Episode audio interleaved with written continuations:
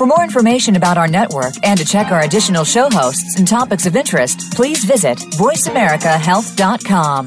The Voice America Talk Radio Network is the worldwide leader in live Internet talk radio. Visit VoiceAmerica.com. The views and ideas expressed on the following program are strictly those of the host or guests and do not necessarily reflect the views and ideas held by the Voice America Talk Radio Network, its staff, and management.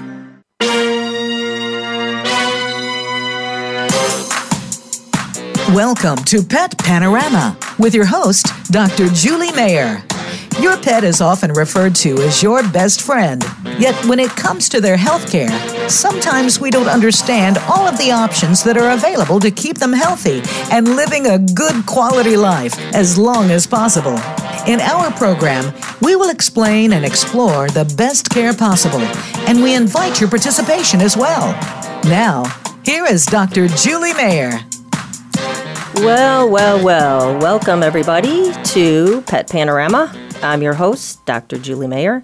And we are going to, um, last episode, we talked about um, therapy pets, service pets, and um, like emotional uh, support pets. So we're still on the heels of that conversation, which is also, um, this segment is called Pet Partners.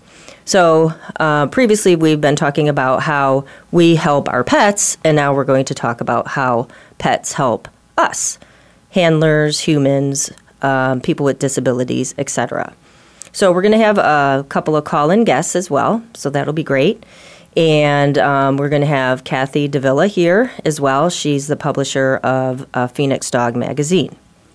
So, she has some things uh, that she wants to share too because she meets a lot of people um, through her magazine. And it's a free magazine, by the way, uh, local in the Phoenix area. So, um, uh, last episode, I, I, discussed the definitions of, you know, what is a service pet, um, what is a therapy pet, what is an emotional support pet. Um, and we just have to remember that the, the, and what is a working dog. So the working dogs and the service dogs they basically get a lot of training, and their training is very specific to the jobs that they do. They may be search and rescue, they may be bomb, bomb sniffing, they may be, you know, drugs sniffing or border patrol. Um, and then even some other service dogs may be trained to certain people's disabilities. So if you know if they can't walk and they're wheelchair bound, or if they lost their sight or their hearing, etc. So today, um, I want to mention some very important canines that you know that would be the military canines, border patrol canines, search search and rescue. Of course, you know 9/11 comes to mind definitely, and um, other canines that help us um, protect us, and you know they're uh, government officials, um, and also the you know the police canines. So they're very busy and um, they put their lives at risk all the time. And we have to definitely appreciate how much they uh, they help us. So, and why I want to mention this is because um, I've performed chiropractic work on a lot of these different type of working dogs. Um, definitely, uh, Chicago Canine, um, the, the canine cops, they would bring their dogs in for chiropractic. Uh, here in Arizona, when I worked in Tucson at a vet clinic um, in Tucson, uh, one of my clients was uh, a border patrol officer, and I got to do chiropractic on his dog, which was great. Uh, we had great success. He would um, know when his female uh, German Shepherd would um, need my help because she wouldn't be able to you know jump really well right back into the pickup truck. And they're out there for 12 hours a day working really hard obviously under treacherous conditions and the weather etc and he knew when to bring her in. And i, I would do adjustments. It was quite interesting. Um, uh, when i met bill for the first time he, he told me she will kill you. And I'm like, well, that's why you're holding her and she's muzzled and we're going to be just fine. And she actually she liked her chiropractic adjustments. So and sh- and they worked out really well for her so she can continue her therapy. Also, I did chiropractic like I said with Chicago Canines um, and the the police force. Um, and it's you know they they work hard. They work very hard. There's a lot of training involved. They're very expensive dogs, and they uh, all these officers want to keep them you know in the circuit because they spend a lot of time with them. Um, however, when they do get old and they do, um, you know, retire, then um, most of the time their partner, meaning their officer, usually you know adopts them. Um, but also there's um, the TSA will actually adopt out some of the canines, and some of these canines they may have you know they may be retired because of their age and they may have a little bit of arthritis or and such or some of them are what we call flunkies so i want to just read um, a little excerpt from this is actually uh, from 2015 um, but everything still uh, uh, still applies. It's uh, TSA seeking people to adopt dogs who have retired or have not mastered the explosives training skills required to work for TSA. Um, so TSA is looking for a few good homes for its explosive detecting dogs who didn't make it through the training program or retired um, from the explosive detection business. There is no cost to adopt a TSA canine, and I'm sure that's, that still exists today. The dogs typically range in age from 2 to, 2 to 10 years of age. Breeds usually include German short haired pointers, Labradors, German Shepherds, and uh, the Malinois. The dogs available for adoption were procured through to service as working dogs, and their breeds were selected for their elevated level of drive. That's very important. They want these dogs to be very focused and dedicated to their task, and thus uh, they're very active. So some are well trained, others are not. Uh, canines which were eliminated from the program typically, typically have received some explosive detection training. I'm hoping that that wouldn't be that important in your household. Uh, most of the TSA dogs have lived in kennels, not in houses, and thus are not familiar with living in a home environment. All are spayed, neutered prior to adoption. So it's you know pretty important that they may need a little extra training to um, be comfortable in your own home.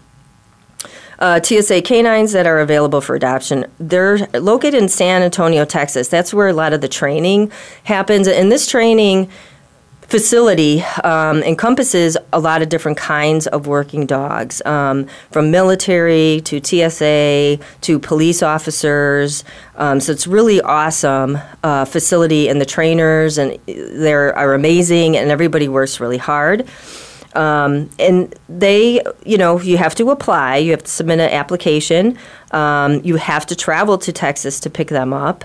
Um, again, typically they are free, but you know your travel expenses and such, um, that's a different story. So people interested in adoption, they must submit the application, meet the requirements, and then photos and information of the dogs will be provided via email. The adoption coordinator will assist in identifying um, a dog that best suits e- each home and family. So you want to be honest on the application. You want to share. Do you have children? You know, are there elderly in the home? Um, how many hours do you work, etc. Uh, applicants will need to provide a signed and notarized indemnity letter, travel to Antonio, San Antonio to meet the canine, and travel home with the dogs at their expense. So I'm going to give you a website, and I could put this also on my Facebook and such. But people interested in adopting one of the dogs can contact TSA Adoption Coordinator via email at Adopta, it's A D O P T A T S A, canine, spelled out C A N I N E, at O L E dot T S A dot D H S dot G O V. So I think that's great. Um, this way, you know, they can go and retire and relax and have a decent uh, home and um, really recover from their stressful events. Uh, they definitely work very, very, very hard. Um, they love their handlers, they love their partners, and I, I think it's just amazing um, for them to, you know, to go to a home where they're very safe and comfortable and they don't have to work anymore. So very interesting on um, the the canine program for the um, border patrol. You know that obviously the border has been uh, in the news a lot lately, um, but very very amazing Um, you know, just the dedication, the strength, um, the the work that these dogs do, and how how much you know how important they are with their partners because they protect them as well. So I'm going to um, go over some things that um, are important to these uh, Border Patrol canines. Um, so they have the the they have again their canine training program, and they also have the Office of Field Operations. They kind of merged their two groups to make you know to just to create one official training program, which is good. Um, they integrated core curriculum, was adopted, combining the best practices of the legacy of both of these training facilities. Uh, training has been appropriately customized to ensure that the unique requirements of both of these groups, the, cane, uh, the Border Patrol and the field operations, um, merged. And now they have customized their training so that both of those positions the dogs are trained specifically for the tasks that are involved in these each of those positions. So again, the canine program is headquartered in El Paso, Texas, and it oversees two training delivery sites: um, Canine Center El Paso in El Paso, Texas, and the Canine Center Front Royal in the Front Royal, Virginia. So we have two areas, Texas and Virginia um, the and it's called CBD for short. CBD Canine Program is critical to the mission of the Department of Homeland Security. So they're there for us, everybody, and it's very important. Um, we should pay attention. We need to pay attention to what is happening at the border, and definitely what is happening to the pets, um, to these dogs, these working dogs that definitely work for us as well. And obviously, they're there to protect the homeland. So, primary goal of the CBD canine program is terrorist detection and apprehension. The working CBD CBP canine team has become the best tool available to detect and apprehend persons attempting to enter entry to organize, incite, and carry out acts of terrorism. The canine program's secondary goal, so they have two goals um, for the, the Border Patrol dogs. Um, obviously, it would be terrorists. But the second goal is um, to detect and uh, seize um, those individuals with controlled substances and other contraband that often is used to finance terrorist or criminal drug trafficking organizations. So they they have a lot to do. They have a lot of training. Uh, they're very smart, brilliant, and very powerful pets and working dogs because again when they go home they shut everything off and they actually go home with the family they go home with their handler. And it's very interesting to hear the stories like i said when i was um, doing chiropractic on the on bill's dog uh, totally just like a regular German Shepherd hanging out at home. So it's so cool that they can have the family, but at the same time, you know, they'll work 12 hours a day in the blazing sun of Arizona. So, you know, kudos to them. Hats off to you guys. And again, if you're thinking about adopting um, these breeds, as we mentioned, um, definitely consider, uh, it'll be kind of fun to adopt out a working dog that has devoted their lives to us, and then you could devote your life to them. And Kathy Davila has come in, and she's going to join us on the show today. How are you doing, Kathy? Good afternoon. I'm doing great. How are you, Dr. Julie? I am very fine. Wonderful. So, what do you got going on today, kiddo? Oh, well, we're working on our May issue of the magazine. Mm. And being as your theme is Dogs That Help Us, mm-hmm. wanted to come and share about one of the stories that's coming up in the May issue, which is a local group here in Arizona that trains dogs to be service dogs, but they'll train a person's own dog if that if the dog is qualified. Oh, well, that's kind of cool then. Mm-hmm. Then they'll know that dog very well. Yes, it's nice if you can take your own dog and have it be your service dog. Now, not all dogs will qualify. Um, temperament wise and ability wise, you can't necessarily make a Chihuahua your assistance dog to help you get up off the floor. But no, that that unless it's a really big Chihuahua. Or you're very small.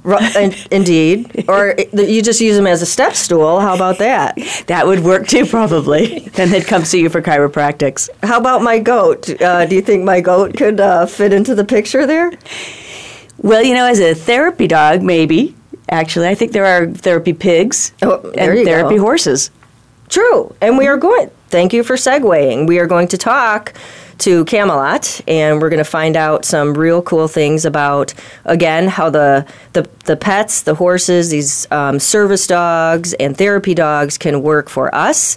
Uh, so that's going to be fun. So we will have um, somebody calling in who's representing. That would be Mary's Mary? calling. Yeah, Mary's calling in from Camelot. So uh, sh- we'll be able to ask her some questions, and you guys could find out all about how um, horses, and then we'll have uh, Gabriel's Angels after her, and Connie will be calling in for her uh, for some questions about Gabriel's Angels. So um, cool stuff. Very good. So so talk about the Happy Tales program, please. Well, Happy Tales is a 501c here in Arizona, and they will work with people to determine if their dog is eligible to be a service dog temperament wise. Then they'll also train you to train your dog to do that.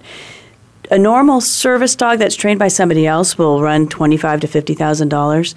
If you have the dog or can find the right dog and have the time to do the training, you can get it done for almost about seventy-two hundred dollars. Hmm. So it's a big savings if you can do it yourself. Plus, you have that personal bond with your dog already. And you know them, and you know their personality and mm-hmm. things like that. So that helps. Okay. Yep. So the training is not quick, though. It's it's, very intense. The dogs have to go through and qualify on different levels to do skills. The International Association of Assistance Dog Partner guidelines say that a service dog requires a minimum of 120 hours of training for at least six months. That's a lot. That is, it's a lot of training on these dogs. A lot of dedication. Mhm. In addition, they need to spend about 30 hours at a minimum in a public setting, just getting used to uh, different settings and being able to demonstrate their skills in those settings. The way that Happy Tales works is their students will, and then the dogs go to class once a week for about 15 months. So they really are, are trained to do a task of different things, and the dog's training is customized um, to what the human needs. Nice. It's a, it's a, it's a wonderful. So the dogs will pass their canine good citizen test and their public access test prior to taking their test for certification. So the tests are available in different places. Almost every city will have them available. It's the Canine Good Citizen Test is a AKC American Kennel Club test, Okay. and there are multiple multiple trainers that have right yeah. multiple locations and multiple people are uh, qualified to do this. Perfect. Well, that's great. That sounds. I like that idea, especially if you think that your pet is very talented um, as far as you know going to help you out, and you already established that bond, so you have that you know going for you, and then you can seek. Uh, your local uh, services, your local trainers who do hold these canine, good citizen canine courses and such, and then they could get you co- connected to different uh, people like the Delta Society is, you know, they also do some therapy dog training and such like that. So, so that's really important. Um, we're going to get ready for our guest, who's going to talk to us about Camelot. So we'll be back after the break. Thank you.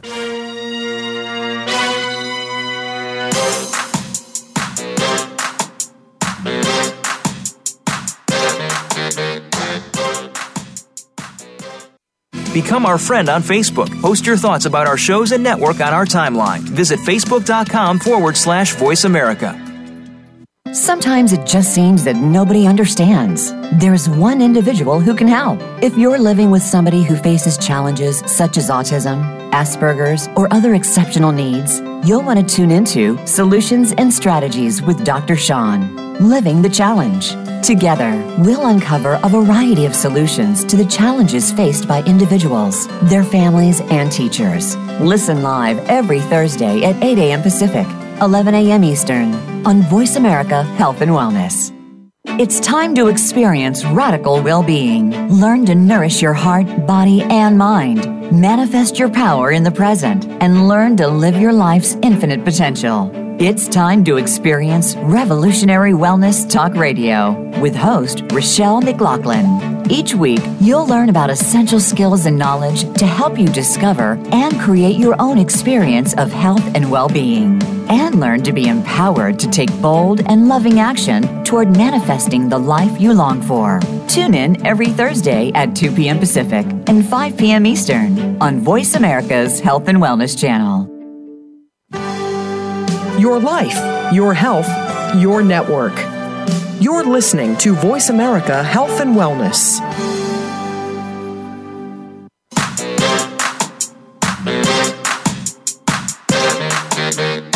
You are tuned in to Pet Panorama with Dr. Julie Mayer. We want to hear from you with your questions, stories, and comments. Please call into the program today at 1 866 472 5792. That's 1 866 472 5792. Send your emails all week to Dr. Julie at petpanorama at gmail.com. That's petpanorama at gmail.com. Now, back to Pet Panorama. All right, hello, welcome back to the show. Um, we have a call in guest, and I want to introduce Mary Hadsell. She's the executive director of Camelot Therapeutic Horsemanship. Welcome to the show, Mary. Thank you. Thank you, Dr. Julie. I appreciate you having me. So, can you just tell us real quick what, you know, what is Camelot? And then I'll ask you some specific questions that I think the audience would like to hear, the listeners would like to hear. So, go ahead. Uh, what is Camelot? What are we? We are a curriculum based horseback riding program, and we specialize in serving riders, um, children, and adults with physical disabilities. Excellent. So, how many horses do you guys have in your program? We currently have nine horses in our program.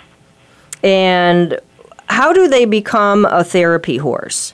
Well, the screening process and the training um, is rather extensive. Um, for you know every every five or six horses that we do screen, only only one might make it through that process. Um, our horses really have to display the disposition and the temperament to want to do the job. Um, work for horses in this industry can be challenging because our riders have, um, you know, with physical disabilities, there's a huge range of different challenges, whether it's poor posture, poor core strength, um, you know, balance impairments, um, spasticity, um, possible, you know, brain injuries can um, can cause riders to um, to have difficulty with motor control on both sides of their bodies. So our horses have to really be patient and uh, demonstrate the ability to to do the job and do and do it willingly. Sure, and I imagine that you know it's the process could be long or short, probably depending on the temperament and you know the training that the horse has had prior. Exactly. And then exactly. then do you get do you accept donated horses as well? We do, um, but typically when we're needing um, a therapy mount, we go through the same uh, process that someone does when they're looking to purchase a horse. So we go out and um, because our students are adults and children, we need horses that are tall, short, wide, and thin to really serve our diverse population. So um, the typical horse that's being offered up for donation is usually at the end of their uh, working career life, and owners are usually trying to find a home Uh. where they know that they're going to be well cared for and um, and loved and doted on during those senior years. But the horses that come to the program need to be walk, trot, canter, sound, and able to to embark on a career. So the typical donated horse isn't um, isn't going to pass our screening process. I see. Okay. Um, and that makes sense. You you have to be safe, and you have to make sure that uh, you're successful in your therapies. I would imagine. So, Absolutely. how many people then? If you can tell me how about how many people do, you- know do you service or treat annually, and what what kind of people? I mean, are you able to discuss um, their? Oh, absolutely. Okay. Yeah, student population. Yes, we because we offer private instruction. I am at capacity when I have 24 riders on the schedule. Um, in the, we we offer services in the afternoons, Monday through Thursday afternoon. So six students will receive um, an hour and a half long private lesson working with their instructor. So two students ride per lesson spot. And sometimes we'll pair up and we might do a semi-private for part of the class and, um, and individualized care um, for, for a portion of the lesson. But our students are going to come and during that hour and a half, they're going to be, be learning safe horse handling on the ground, grooming, tacking, riding, or driving. After their lesson, they're going to, um, with assistance with the volunteers or their instructor, they're going to untack their horse and clean them up and put them away. So it's a, a very well-rounded education that the students will receive. And our students, um, they have a, we serve a very diverse population, riders with hearing impairments, visual impairments, uh, brain injuries, stroke survivors, open head trauma survivors, MS, MD, CP, you know, wow. basically any physical disability um, that that you can imagine that's out there. We've had experience um, working with them in saddle. So, uh, question. So, that's a lot of disabilities. That's do you disabilities. do you do you have horses that are specific? You know, they they really have a good um, attitude or mannerisms for you know particular kind of disabilities? You know, that's a, that's a great question. Um, we do not all of the horses are great with all of our students. Um, we have some that are um, might be more sensitive to riders that have spasticity. Um, and at the same time, that same horse that might be overly sensitive with one rider might connect on a very profound level with another student with similar um, body dynamics, and that pairing works out very well. So it's no, it's there's no, nothing is ever set in stone, um, but I find that the students and the horses, you know, it takes takes several lessons before we truly determine who is the, you know, what the best pairings um, are and then we just uh, we just monitor closely and let those relationships develop. That's awesome. That it just sounds like you can definitely support and help a lot of different people. So that's you know, and the and we talk about dogs doing all this work and therapy and service, and it's so awesome to see other species that get involved in how you know these pets help us. Absolutely. And I think because our program has our students really connecting with them on the ground, grooming and caring for them, that the emotional connection and that bond is is very strong. Our students will will spend I mean I always feel that the really profound magic takes place when our students are on the ground, not necessarily on their backs. And as a personally as a horse owner, um, you know, it's just that time. Week after week, our lesson season runs from the end of September through Memorial Day, so our riders are going to be out for for months um, for their weekly lessons. So, so the relationships develop, and of course, there's going to be improvements in body mechanics, balance, um, core strengthening, all of those things that people typically think of as being the primary benefit of therapeutic riding. But it's that emotional, social um, connection that that I find to be on a more profound level. Uh, definitely, and and even just learning horsemanship, uh, learning you know how to groom, how to take care. So I think just having that task, that job, is probably so helpful to a lot of these students um, because they have they have something to do. You know, exactly. they they have uh, responsibility, and they may Absolutely. have not had that in their life before. So it's really cool to be able to. They probably feel that there's a lot of trust, not just with the with the animal, but also with the staff and things like that. So, kudos. That that's it sounds like a fabulous place. So, how do the students find Camelot? Um, our typical writer it has heard about us either um, by um, you know word of mouth or the or the internet. The website we have a beautiful website and it does a great job of of getting our name out there. We we're a very small nonprofit.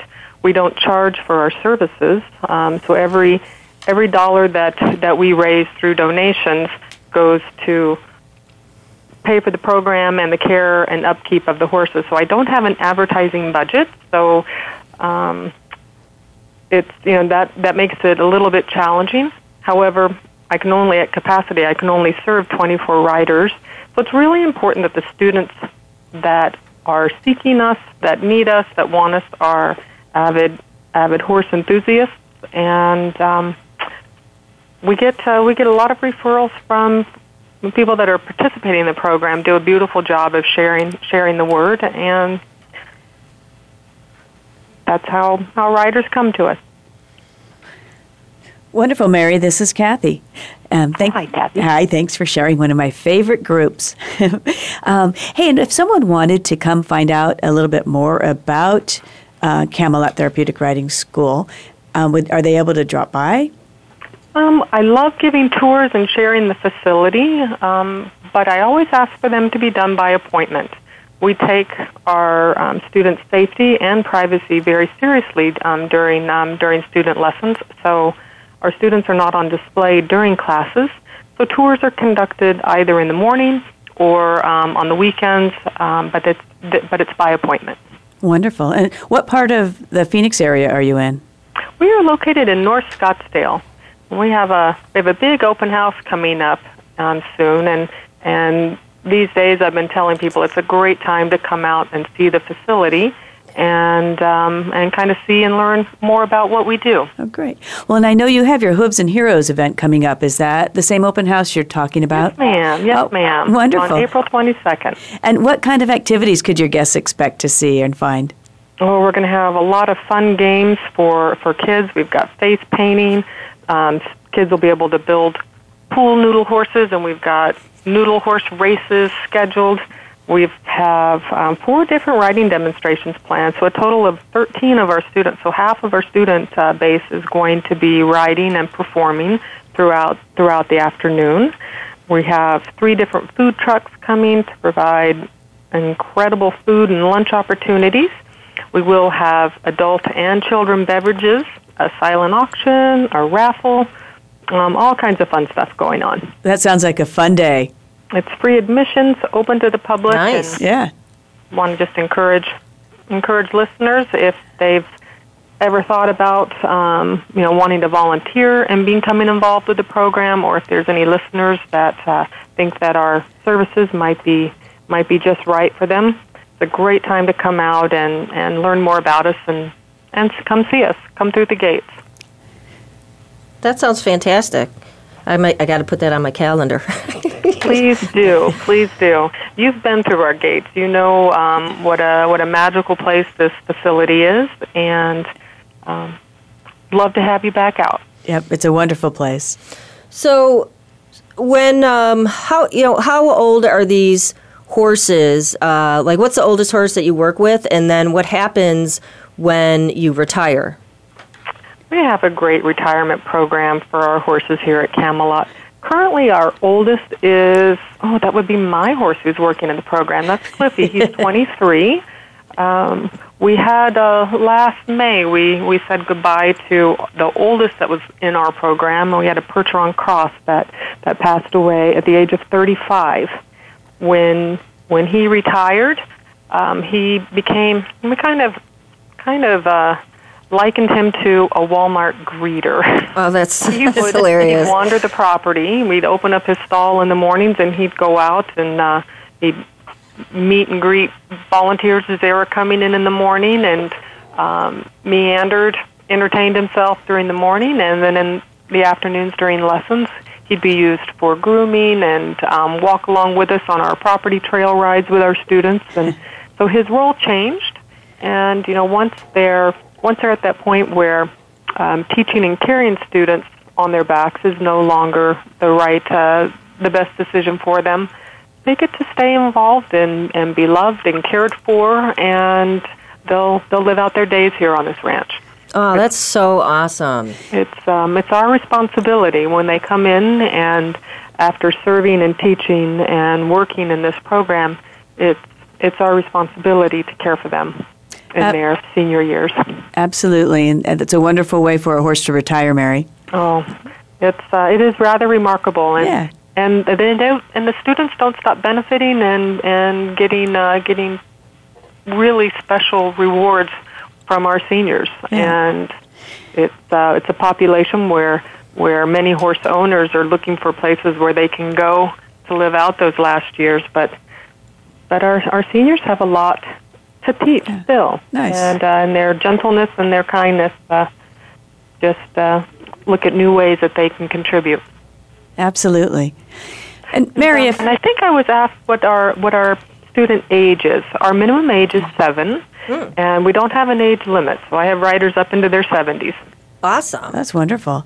And how about your instructors and your trainers there, Mary? Are they, is anybody able to do that? Or are they all horse people? Or can occupational therapists come volunteer? Well, um, our instructors, because we are teaching riding lessons, our instructors do have to be certified. Um, ideally, they're certified through PATH, um, which is the professional organization that kind of establishes the safety parameters for this industry. Um, some of our instructors have come in and they've had CHA um, certification or have um, graduated through various um, equine programs, so they have a good solid teaching background. That's really critical. Our students are here to, to gain an education, so it's important that our instructors are knowledgeable in, in teaching. And the physical therapists, we do have several that come and volunteer. So it's fun to kind of incorporate some of those specific exercises that can target muscle groups that might need a little more direct attention, but um, but we do not offer hippotherapy. Um, we are we are strictly a recreational therapy program. That's so wonderful. so you wouldn't have a PT come in, you know, with with their patient and pair up with a horse, correct? Correct. Okay. Correct. So that would be your hippotherapy there. Exactly. Okay. Exactly. Got you. But it's awesome what you're doing. That's fantastic. Oh, thank fantastic. you. So Um, I do have a volunteer who is a um, was a student for many years, who is a therapist and is also certified through PATH, and she works very closely with um, with me with a couple of my students, and so we're able to do a very nice blend. Um, um, with one young writer, or she's not a young writer, she's a she's an adult, but she's new to the program. She's been out for oh, I think she's had her fourth fourth lesson, and Marcia is working very closely with her, and she um, is is getting an education now that's more PT related, but she's also learning the parts of the horse, the tack and equipment she's using. So we still incorporate that educational component because that's that's really very very important to us. It's you know that ties in directly with our mission statement. perfect. Well, Mary, thank you so much for coming on our show. And uh, if you could just leave us with your um, website and any contact, phone numbers, etc., for the uh, listeners, please. Yes, absolutely. I'd be delighted to.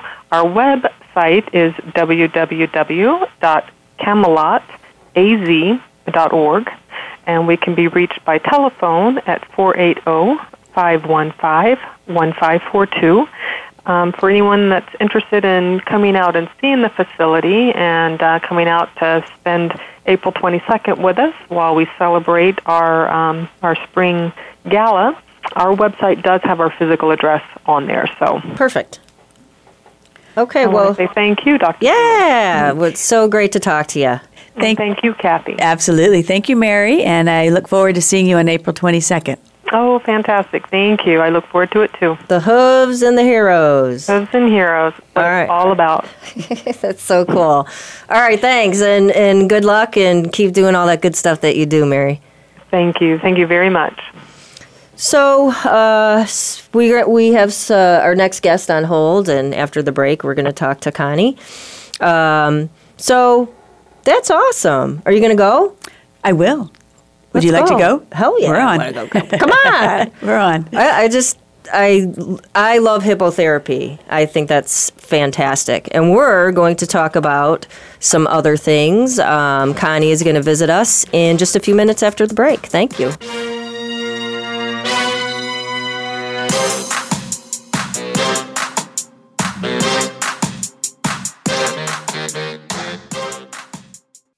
Think you've seen everything there is to see in online television? Let us surprise you. Visit VoiceAmerica.tv today for sports, health, business, and more on demand 24 7. Step by step, you made it through the journey of pregnancy. Now your baby is in your arms, and you're on the cusp of a new journey breastfeeding. As a new parent, you receive a lot of advice, much of it conflicting, some of it outdated. Tune into Born to be Breastfed with host Marie Biancuzzo to bust through the myths about feeding your baby. Marie and her guests will help you figure out what you can expect and put you on the best and surest path on your breastfeeding journey. Listen every Monday at 6 p.m. Eastern Time, 3 p.m. Pacific Time on the Voice America Health and Wellness Channel.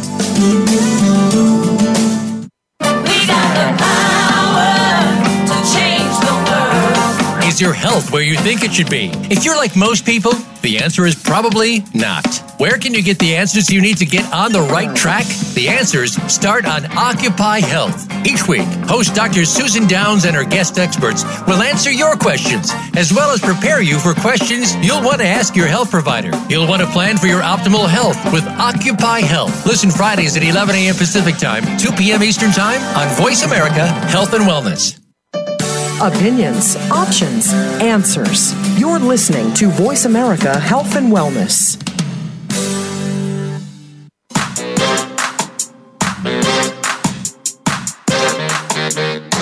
You are tuned in to Pet Panorama with Dr. Julie Mayer. We want to hear from you with your questions, stories, and comments. Please call into the program today at 1 866 472 5792. That's 1 866 472 5792. Send your emails all week to Dr. Julie at petpanorama at gmail.com. That's petpanorama at gmail.com. Now, back to Pet Panorama. Welcome back, all you pet lovers. Um, so, we have our other special guest today with us. And this is Connie McNeil, and she is uh, part of the therapy team for Gabriel's Angels. Um, and Connie, it says just retired in January. Yes. Hi there, Dr. Julie. Hi, how are you? I'm great. How are you doing? Good. So, have you been with Gabriel's Angels for quite some time? Well, yes, and what I meant by that was that I am still a staff member with Okay. Gabriel's Angels. I've been, excuse me, part of the organization for seven years. Nice. And my dog and I just retired uh, Sam. I retired him in early January from his uh, duties as therapy registered therapy dog uh, because he he's reached the uh, age of 12 and he's a Rottweiler. So he he was ready for a little bit of rest because he'd been a therapy dog with me uh, in Gabriel's Angels for six years. Excellent. So, tell me, what is Gabriel's Angels and how did it come about? Okay, so Gabriel's Angels has a very heartwarming story on how it became uh, Gabriel's Angels. Our founder, Pam Gaber, was volunteering uh, 20, I'm sorry, 17 years ago at the Crisis Nursery. And during that first year that she was volunteering there, she um, was telling the children about her puppy that she had acquired, a puppy named Gabriel. And so she would go in- into her weekly visits with the kids as a volunteer, these little two, three, and four year olds, telling them about Gabriel. And so finally, around the end of the year, because they were always asking her, How's Gabriel? How's Gabriel? And the end of the year, she decided to bring Gabriel, with the permission of the executive director, to their holiday party uh, when they came to that holiday party, uh, an amazing thing happened. It was almost like magic. These little children who are normally, you know, crying and fighting and unhappy, uh, when they saw Gabriel come into the room, the whole demeanor of the entire room and the children changed. They became kind and sweet and interactive with one another, and it was it was so powerful that at the end of the visit, the executive director asked Pam if she would bring Gabriel back. And when she left that day, she said, "Of course, you know I will." And when she left that day, she realized that you know what had happened, and she started looking for a group that did uh, volunteer pet therapy with at-risk children, and there was no such group in in Arizona. Hmm. So that's when Pam decided that she was going to start Gabriel's Angels. So, what kind of dog was Gabriel? Gabriel was a Weimaraner.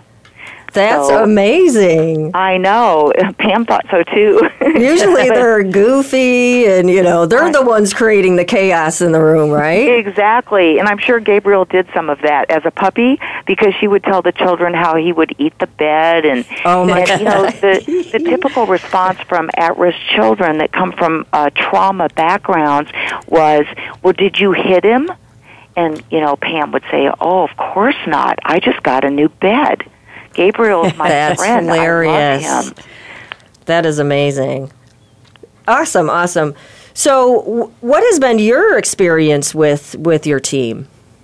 Well, I've really, um, ha- it's been such a rewarding experience. And when I realized uh, as a staff member that I could, you know, I had the opportunity to become a registered therapy team with my own dog because of his temperament.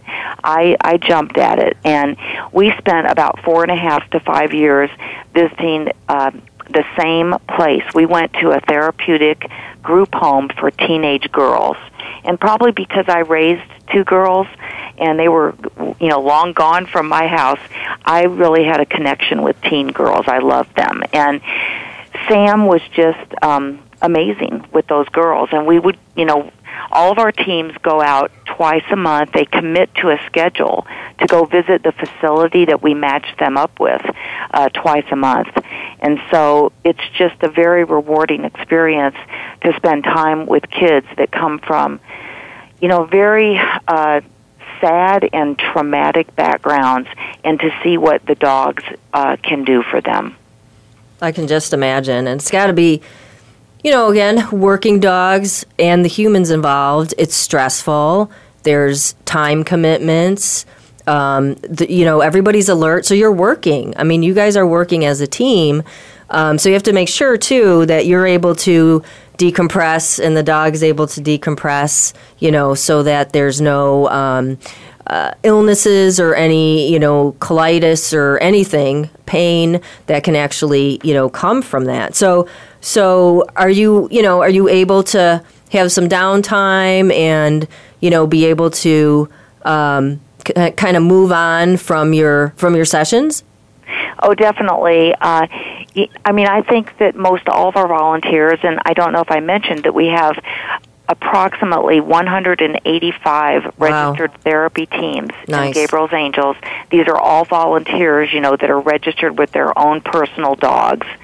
And then we have uh, about 65 other volunteers that we call helping hands that we match up with some of the therapy teams that need them the most to meet them on their visits and they help support the team.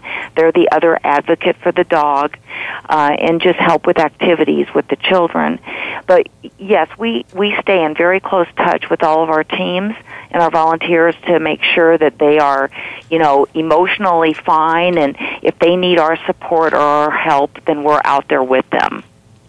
So, um, because, you know, I have to ask the medical part, I am the doctor on the show.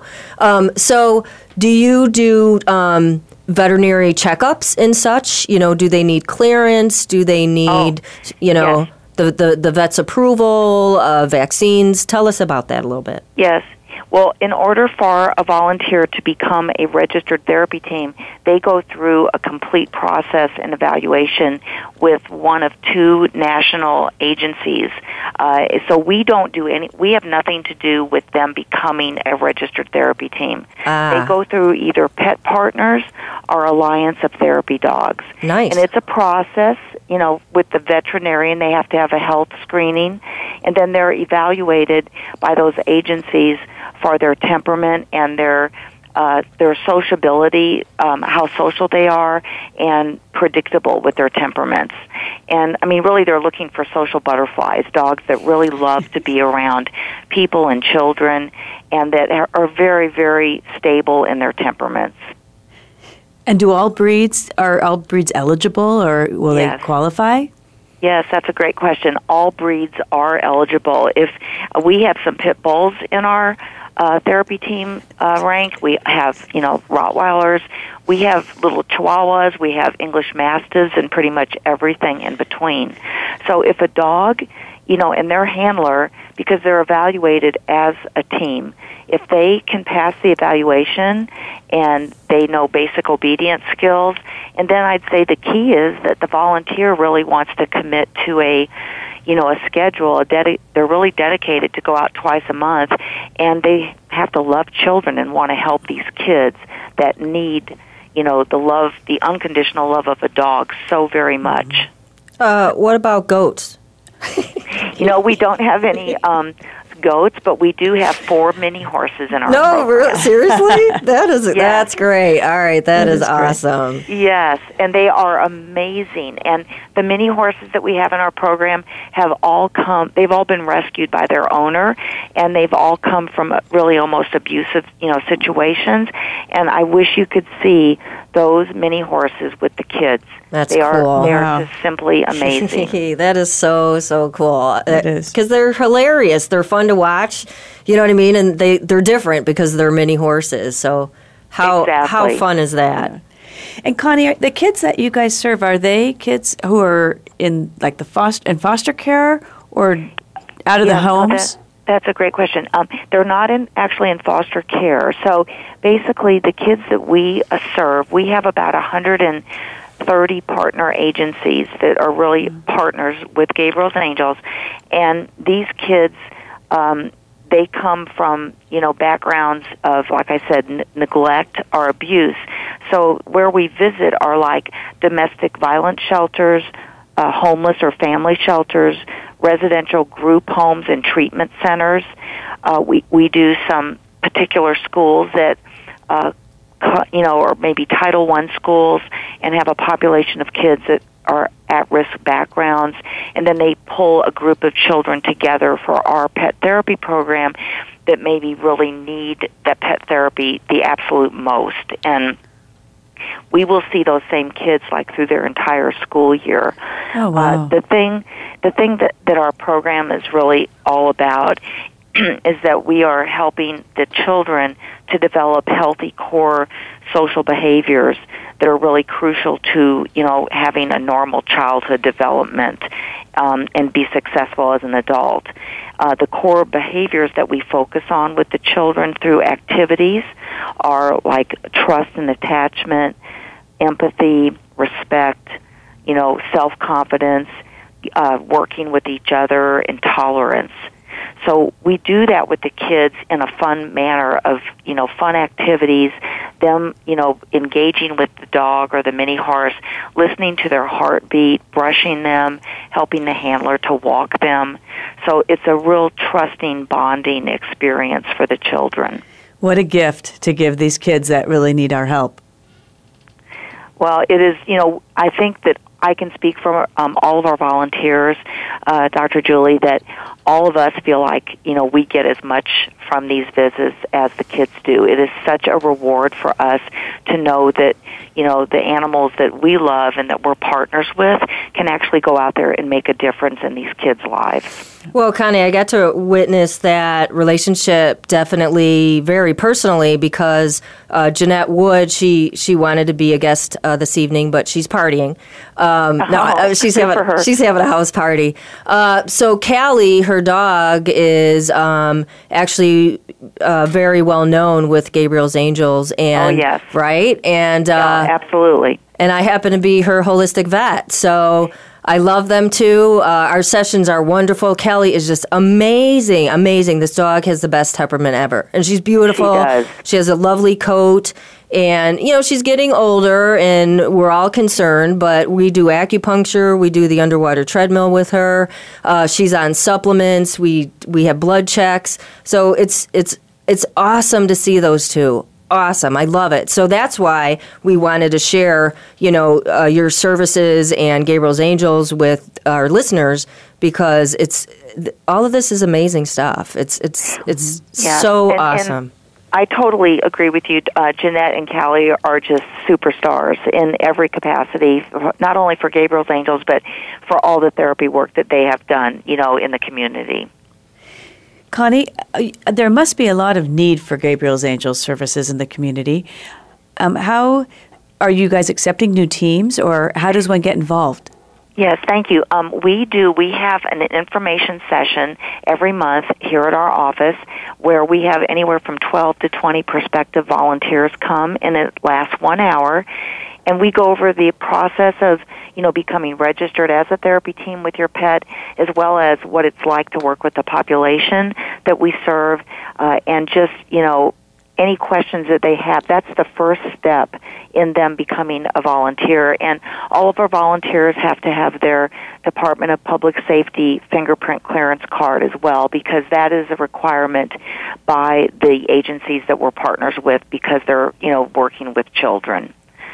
So I would say, you know, we, we think our average tenure for our volunteers about two years, but we have volunteers like Jeanette who have been involved with us for 10 years, and then we have, you know, those volunteers that maybe have to leave after six months or so because they move, or some volunteers just say, you know, this wasn't the right opportunity, but all in all, with 185 therapy teams and 65 helping hands, starting, you know, 17 years ago with just Pam and Gabriel, we have definitely grown and we want to continue to grow because we feel like there's probably another seven or eight thousand children out there that we want to reach.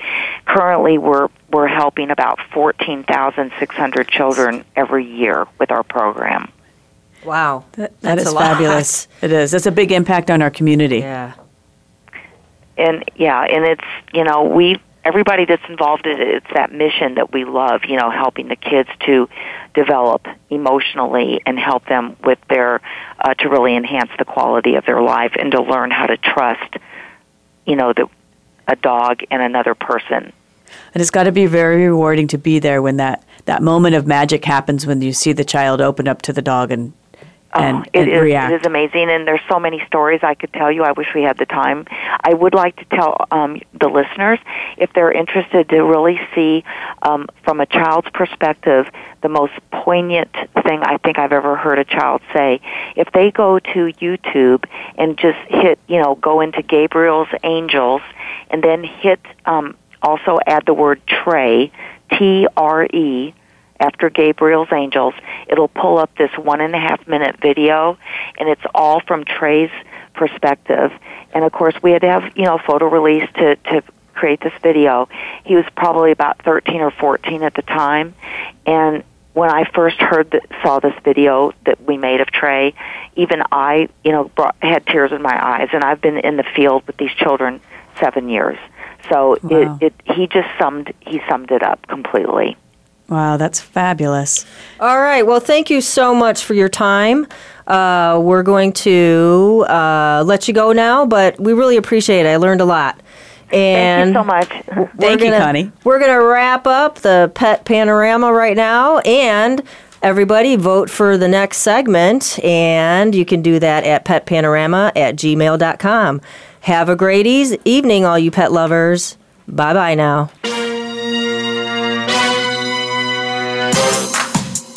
Thank you for being a part of Pet Panorama this week. Be sure to join Dr. Julie Mayer for another edition next Friday at 7 p.m. Eastern Time and 4 p.m. Pacific Time on the Voice America Health and Wellness Channel. Now, enjoy the weekend with your best friend.